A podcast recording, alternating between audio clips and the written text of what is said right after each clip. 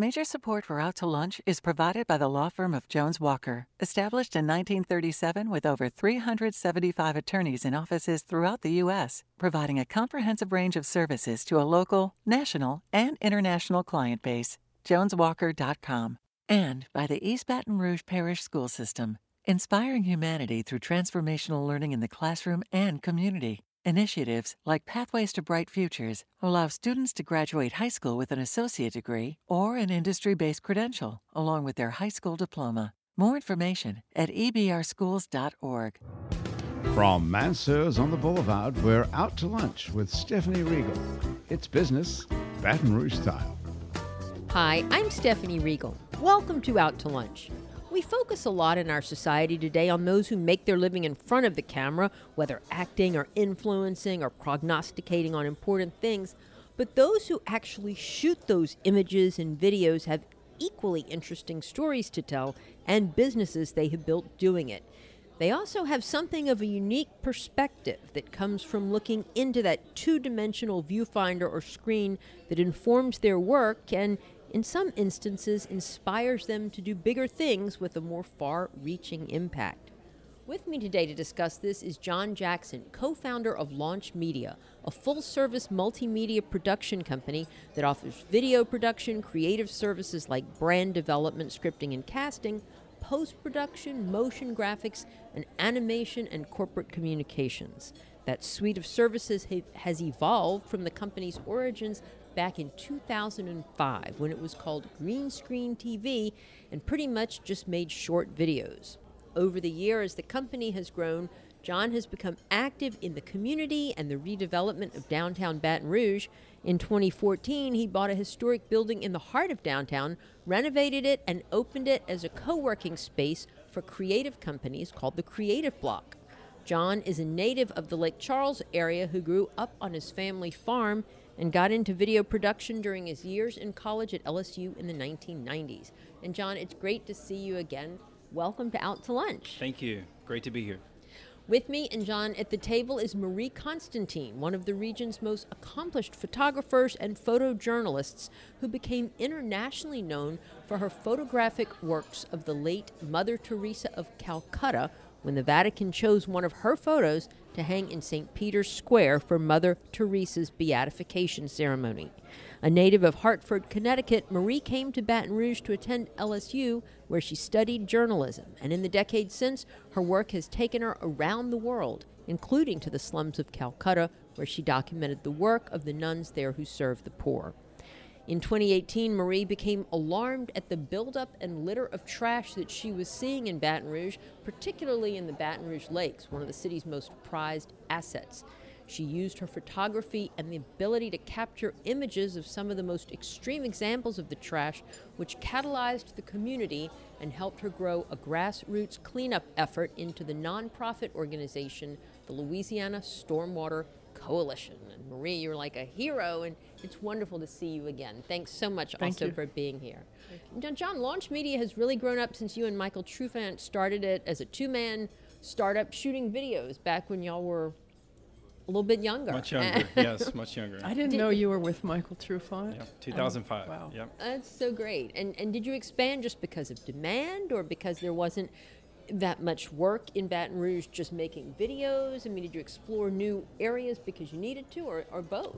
So we started, you know, green screen TV. We were at the tech park, and it was really more of a technology play.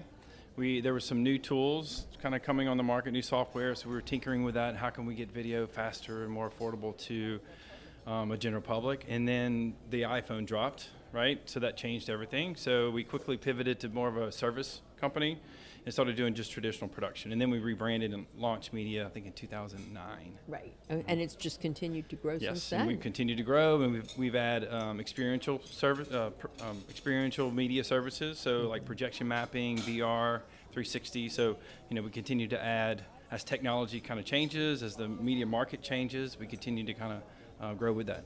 Excellent. And and I know there's there's even more growth on the way. So we'll talk some more about that in a minute. But Marie, I want to bring you into the conversation. Um, tell us how you got into photography, and and you've really become something of a legend in these parts. It was just sort of accidental. We really don't have very many family photos. It just sort of just kind of happened.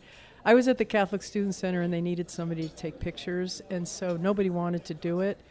And so I knew I could borrow this camera, so I said, Well, I can do it if I can borrow this camera. So I started taking pictures, and I noticed design wise right away that there was design in the pictures, and so it just sort of went from there. Interesting. And of course, back in those years, you were actually using a camera, not an Yeah, iPhone. film. So there was a lot of skill and technique. But did you ever um, take classes or at least learn the technical stuff from a photojournalist at or first- at LSU? At first, I kind of um, just sort of figured it out in my kitchen. I had to wait at night till the sun went down so I could develop the film in my um, in my kitchen sink, and then but. At that point, Business Report, they were my first client. They were already hiring me, and they didn't know that I didn't really know what I was doing. And so there was a lot of stress with it because I was, you know, you took the picture and you didn't know if you got it. But I figured, well, nobody's here. They they're not seeing me, you know, fumble and bumble. If I take four or six rolls of film, I just need one. So it kind of worked out. But as as time went on, not too much time, I did get to take a class at LSU where they said this is an f stop because I was using it more like a machine gun, just sort of, you know, something's going to come out. So, and just for, we'll go back in, in history just a bit for readers, uh, listeners who aren't familiar. So, the business report, the Baton Rouge Business Report, launched in 1982, and you were, Mm-hmm. I was a I few guess, years just after a that. cub reporter or photographer in those yeah, years, taking I was more. I think I must have come along. I'm guessing '84, Wow. something like that. Yeah, very early on. Yeah. Interesting, and you didn't really have any photojournalistic experience. in none. I had I had taken a really good picture of Bishop Ott, and Business Report wanted it, and they needed photographers, Mm-hmm. and so they liked the photos, so they assumed that I knew what I was doing. And they said, "Why don't you be our photographer?" And I was going to school at the same time and putting myself, you know, paying for college, and so it was a perfect fit. They actually wanted to pay me fifty dollars to take a picture, and I just couldn't believe it. That is so cool. So this is sort of an interesting through line here. We're talking about the Baton Rouge Business Report, owned by Melara Enterprises, Julio Melara, and they recently had a really im- exciting announcement with you, Yes, John, and. Launch Media. Tell us what's going on. They are acquiring Launch Media. After 18 years, um, I felt it was time for kind of a next step and take it to another level. And Julio and I sat down and talked, um, and we realized it was a great fit. So we decided to move forward. Yeah. And so, what will that mean for you, the employees at Launch, the services you provide? all the same, same folks. We're, not, we're we'll be at the Creative Bloc, uh, same studio. We'll have more resources now. You know, we'll be able to do more things, some things that I've been wanting to do, but just didn't quite have the bandwidth or the resources for those. So we're excited about the, the opportunities, and ultimately, the cus- You know, we can we can um, improve the customer experience. We can provide more services. There's more through line through what they're doing. You know, on the uh, ad side, print side, we can kind of combine with that with our digital. So just lots of opportunities. because stuff really is going digital. I mean, when you look at something like TikTok and just the impact, even now if you're on a news site or whatever, I mean, it's video, video, video. Yes. Isn't that true? Yes, absolutely. I mean, it's it's it's heavily digital these days. You can track that. Um, you know, so it's easier to show your ROI. So it's, it's absolutely important. Um, and you know, now with AI and some of the things that are coming up with that, you're just it's kind of it's all becoming one thing, right? Mm-hmm. It's so overlap. There's so much overlap. Mm-hmm. Interesting. That's great. So you said there are some things that you've wanted to do. Like, what other areas are you hoping to expand into now that So- y'all don't currently do? Well, a lot of times we have clients come to us and we'll produce something, but when we're done, it's almost like you give them this nice new shiny video, you know, this media project, right? But you, we don't do a lot of the distribution side, so it's hard for us to track real true ROI on what we were able to produce for them. So with some of the things that uh, Melara Enterprises has, the tools they have, we're able to now potentially track those projects beyond that, right? Um, through digital placement. We just we kind of stopped there and handed it off to another client, to another vendor, right? So just being able to continue that journey with the client is is exciting. That's great. And and like I asked Marie, did you, when you were growing up, uh, you know, sort of in the Calcasieu Parish area, did you know how to do videography, or you picked it up at LSU? I actually was the um, no, not videography, not at all. Um, I, but I did work on the yearbook staff. In I was a photographer, right?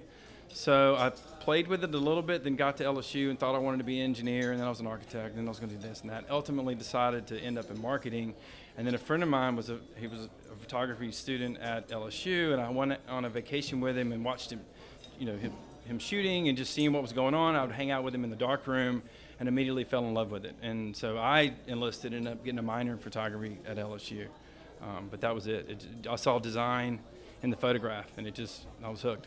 Now, do people still use dark rooms today, Marie? Do you still shoot with a real camera and develop your own stuff, or is it more a combination of the digital and the? I think there's some people out there that use them just for fun, just to Mhm. be unique. But in general, you don't use a darkroom if you're trying to make a living because people really want it today and tomorrow, Right. and so it'd be impossible. So, how much photography are you doing today? Are you still? Um, y- I'm you're doing, doing a I'm little doing bit more. some with some of my key clients. I'm not, you know, going after new business. I'm doing most of my work now um, using the power of photography to give back to the community, to show what some of the problems are. And it, it's um, it's been kind of surprising because I hadn't really done that before intentionally, and I've been kind of shocked by the, the response. and that's how what led to the the litter issue and the stormwater coalition, which I want to get to in a minute. But first, tell us a little bit more about the work you did with Mother Teresa because that was very impactful as well, and really a game changer for you. How did you fall Yeah. into that? That was sort of an accident. I think all the good things in my life are accidental, but um, that was sort of an accident. I she came into town, and actually I had heard about her when I was in my twenties, and um, I was living in California, and my neighbor wanted to go down to Tijuana to bring food and clothing to the poor, and he was we're, we were going to do it because this is what Mother Teresa did in his mind. Okay. And I didn't know who this woman was, but fast forward, she's coming to Baton Rouge, and I, and so I was asked to go take some pictures, and and I, unbeknownst to me, had taken the beatification photo, and that you know it, it stayed in a shoebox for years, and Really? then one day, act, um, and it was just when she was here yeah, in Baton she was Rouge. here, and I took that picture, and that was a beat. It ended up being the beatification photo. So one day, I, I meanwhile, I got involved with the sisters, and I was working in the soup kitchen, and so they, one of the nuns wanted to see my contact sheets. I don't, you know, that was an unusual request. So we sat on the porch steps, and I had this, you know, reams of contact sheets of Mother Teresa that I just sort of had in the shoebox. And so she just went crazy and wanted me to start printing for you know for them. And so it it just kind of exploded. Then I started giving them photos, and then there was this priest from um, Spain who who called me up, and he wanted a photo, and so I sent him a photo. And then fast forward some more years. And he called me one day, and he was in a meeting in Rome, and they were looking for a photo, and they had no photos. And he said, "Well, I have a photo," and it was that photo that I had sent him and he laid it down on the on the table and they said that's it but it was a black and white so they colorized it in photoshop Oh, which well, that was a twist I wasn't it was sort of horrified because it looked Yeah. like uh, tacky catholic art when Right? they colorized it but i thought hey don't complain No, don't complain. Yeah. Oh, that's a great story. You're listening to Out to Lunch. I'm Stephanie Riegel. I'm talking to photographer Marie Constantin and John Jackson of Launch Media. John, over in your business, as as it has grown over the years and evolved, you know, I mean, I know there's competition here in the market. How how, how is the Baton Rouge market for the kind of work that you do? And do y'all expand beyond the boundaries of the capital region, or are you Um, mostly local? No, we're we we absolutely work outside of you know Baton Rouge for sure. Uh, it, you know the type of industry we're in, you kind of can work anywhere and everywhere. Um, it's competitive here and anywhere, you know, all the markets. You know, media is one of those things now. It's very easy to get into. The barriers to entry are minimal. Right. right. Um, there's a lot of people that are um, intrigued by video right these days. So there's a lot of new and up and coming influencers and whatnot. So that, and that grows into other things, right? They learn skill sets. So it's very competitive. So it's important, you know, for us to it's our you know our clients, the relationships we have with our clients. You know that they can trust us, they can depend, they know what they're getting. Um, so that's that's kind of our you know what we do here, right? And they know that we have the resources. Um, we're not going anywhere, right? How many employees do y'all have? We have six full time right now. Okay. And and that's and then you hire out contract to do stuff. A lot of contractors, you know, with any projects, you have specific skill sets that you may or may not need. So we'll bring often freelancers on. And what do y'all do the most of? Is it more advertising related video or is it like We're, internal you know, it, it shifts. Um, I would say right now we have probably a higher percentage in um, external communication, so marketing, advertising, broadcast. Um, in, in the past, though, we've had a majority internal communication, which is like your HR, health and safety, human performance, those types of projects, training. And do you still get behind the camera? or Oh do you- no, no! No. I, I, leave that up to people that are much more talented than I. I still shoot photography, but I don't do the video. Yeah, I, I, I help direct. Um, I work with the client to really kind of boil down what they need, what's that message, what's their why. So I help drive the creative and the content. But yeah, I leave up. I leave the camera holding to other people. That's great. And and Marie, as you mentioned a minute ago, was when you were behind the camera that you started seeing some of these issues that you really wanted to bring to the fore and to call attention to. And that's kind of how this whole litter campaign, anti-litter campaign, started, which was so um, impactful in the community. But how did how did that evolve? Because you took that picture at the Burden Gardens, or you started noticing trash in the LSU Baton Rouge lakes. Well, it was actually it was Baton Rouge Lake, or the Yeah. Capitol Lake first. It it was just an accident. I was down at the lake with my dog, and I never went down to the lake with my dog. And I saw this. I, I think a storm must have come through, and I saw litter like I'd never seen in my life, and it was so horrific. I stood there staring at it, just thinking, "This is horrible. Nobody can fix this because it's so horrific." And so then I, I actually thought of Mother Teresa and, you know, the notion that when something's just so overwhelming, you don't think of success. You just say, I'm just going to pick it up. Right. And so you're sort of faithful. And so I thought, okay, I'm just going to give this like a year of my life. I'm going to go clockwise and I'm just going to pick it up and I'm not going to say I'm going to complete it or do any, you know, no um, goals. And so I started picking it up, and then I also decided I was going to post about how I felt about it and what it looked like. And when I did that, un- unbeknownst to me, all kind of people would want to join me, and that's how that got started. And it was the pictures, really, and especially the that photos, picture yeah. of the football field worth of litter in the middle of the the Burden Gardens. yeah, and then after that, I found out about the burden um, situation with 81 tons, and I asked them if I could go over there and photograph that. And so I photographed that, and then Business Report put that on the cover, and that really rocked the city and blew the whole thing up. Yeah. People didn't. Unfortunately, they weren't so sad about Capitol Lake per se because it, it was already thought of as it's not it's it's not even worth it. Right. Yeah. But it was, and I wrote that story, so I know a little bit about it. But it was it was the power of that image. And I guess that's the whole thing. It's Yeah. the power of an image to really capture the hearts and minds Yeah. Of you know a community of an audience. Yeah. You know, with the burden photo, a woman called me up and she was incensed and she said, That's not the burden. And I said, I'm so sorry, but it is. And she said, I, I you know, I'm, a, I'm on the board and that is not the. And I said, I'm sorry, but it is. I said, the director was with me. It is. And, and but she just couldn't fathom that that was out there Yeah. because it was hidden. I remember the image. I mean, it was Yeah. So ph- stark. photography shows what's hidden, you know? Right. I Even mean- right, even right, sort of in front of us. Yeah. Does it? How concerned are y'all about the whole AI and the the fake, you know, images that now look so real? Um, I'm very concerned if it's used as something that's supposed to be real, right? You know, like in campaign, in political sense, right? I know there's been some campaigns toying with that and creating fake images, but from an just from an industry standpoint, I think that it's got its advantages and disadvantages, right? Uh, you know, we have to be very mindful of that. But I mean, it is changing. You know, it's going to speed up certain processes like script writing and, and maybe some stock imagery and how you develop that. Um, but it creates other opportunities, new careers in prompt and how you prompt, how you write into you know into AI tools to get the proper images or text out. Um, there'll be editors, right? You got to edit that information that comes out of it, but um, you know, creative writing is creative writing. Yeah. Right. AI can't reproduce that. You know, images. The, the original image is the original image, and, and AI can't reproduce that. Do y'all use AI software in some we are. of your? We're starting to use You some are. of it and creating kind of a tech stack that uses that for certain applications. Yeah. Wow. And like what kind?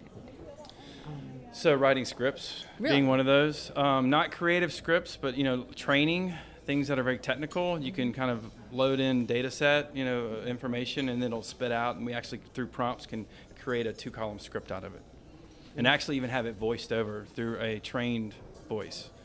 So there, you know, from an automation standpoint, it absolutely speeds things up. It reduces overall costs. So companies that need to produce hundreds of videos or dozens or dozens, this is a tool they can use when you don't need that level of creativity, right? Interesting. Yeah, if you combine combine a um, designer's skills with a photographer's skills, it's going to be phenomenal in terms of the um, you know there's there'll be no end of what could be done. But when it comes to the media and it comes you know the photography is, is one of the few things left that's actually true that we can look at it and say okay this actually happened like the um, the the guy in China who the one, the lone protester who stood in front of 59 tanks, you know, you would want to think that that was actually a, a news photo and that was the truth, or the napalm girl, or the Holocaust survivors, those kinds of things, and so. It would be terrible to lose people's confidence in photography.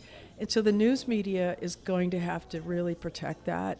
But in terms of advertising and commercial, it's phenomenal. It's going to be like they're going to love it, and and so we just have to try to. Um, and then also there's going to be some copyright issues that have to be hammered out because what if you grab other people's stuff but you but it's yours and, and all that there's going to be a lot of legal battles going on but when it all when the dust settles the news industry needs to protect that this is actually was unedited and this is what happened Or do you worry about it putting photojournalists out of business? I worry that photojournalists are already struggling because newspapers can't afford them. And some of them have not gone to journalism school. So, you know, I went to journalism school, so I was taught certain ethical things not to do. And I had to take a media law class and all that. And so I worry about that standard possibly going down because maybe you could just hire somebody that, you know, because now that cameras can focus and do all the things that they can do, you don't need the skills that you needed. And so I worry that that standard will be lost. And in, and once people don't believe that, like you know, the woman that called me, what if she thought that was an AI generated Well, that's photo? that's what made me think of it when you told that story. Yeah, Yeah. I, I agree. Then there would be no impact example. on society. Or Brian Boudreau's um, photographs of death by litter. You know, Mm-hmm. those are some amazing images. So we really need to protect this. I don't know how they're going to do that, but Well, and I heard someone say we're in the era of the unreal yeah, when it comes to video and imagery. What is right? truth? What is true? yeah. And that's very scary. Yeah. John, one thing that you did when you, um, through your work, uh, was become involved in, in some historic preservation, and, and you renovated the creative bloc, and and I, and I wrote a lot about that back in those years. Um, is there still that demand for co-working space and creative hubs where people come together to do that kind of stuff? I think so. Yes. I mean, I know for Launch Media, it's a benefit for us being there because we're a small team. So it's nice to have other folks coming through that you're able to innovate, you know, create culture with.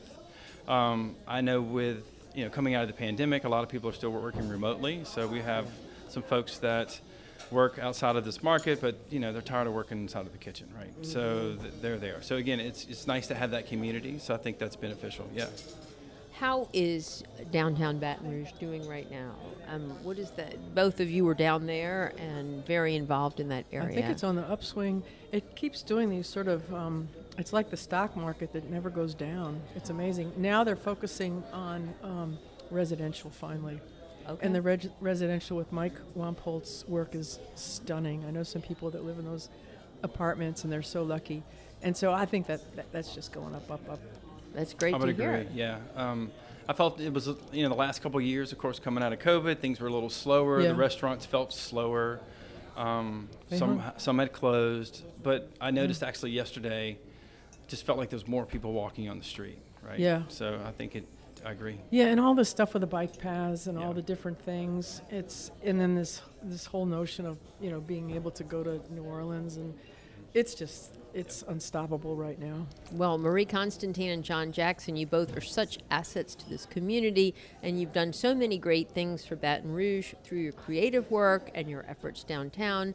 Good luck with your continued success, and thanks so much for making time to join me today on Out to Lunch. Thank, Thank you. Thank you, Stephanie. My guests today on Out to Lunch have been John Jackson of Launch Media and photographer Marie Constantin. You can find out more about Launch Media and Marie Constantin photography and hear our unedited conversation with John and Marie on the Out to Lunch Baton Rouge podcast. You can find and subscribe to the Out to Lunch Baton Rouge podcast anywhere you get podcasts and on our website, it's batonrouge.la. If you want to know what we all look like, you can find photos from this show on itsbatonrouge.la and on our Out to Lunch Baton Rouge social media. Out to Lunch is a production of INO Broadcasting for itsbatonrouge.la and WRKF 89.3 FM. The producer of our show is Grant Morris. Our technical producer is Eric Merle. Today's show was engineered by JT O'Neill. Our associate producer is Peter Raschuti, and our Baton Rouge business consultants are Charlie D'Agostino and Ann Edelman. I'm Stephanie Riegel. Thanks for joining me. I look forward to meeting you around the table at Mansur's again next week for more business Baton Rouge style on Out to Lunch. Out to Lunch Baton Rouge is recorded live over lunch at Mansur's on the Boulevard in Baton Rouge. Mansur's is open for lunch daily 11 to 2, for dinner nightly, and for brunch on Saturdays and Sundays. Major support for Out to Lunch is provided by the law firm of Jones Walker, established in 1937 with over 375 attorneys in offices throughout the U.S., providing a comprehensive range of services to a local, national, and international client base. JonesWalker.com and by the East Baton Rouge Parish School System, inspiring humanity through transformational learning in the classroom and community. Initiatives like Pathways to Bright Futures allow students to graduate high school with an associate degree or an industry based credential, along with their high school diploma. More information at ebrschools.org. Mitchell Foreman wrote and performs all the music on Out to Lunch. You can hear Mitchell's music anywhere great jazz is sold or streamed, and at mitchellforeman.com. If you'd like to be part of Out to Lunch, to learn how your business or organization can become an Out to Lunch program partner, email info at inobroadcasting.com.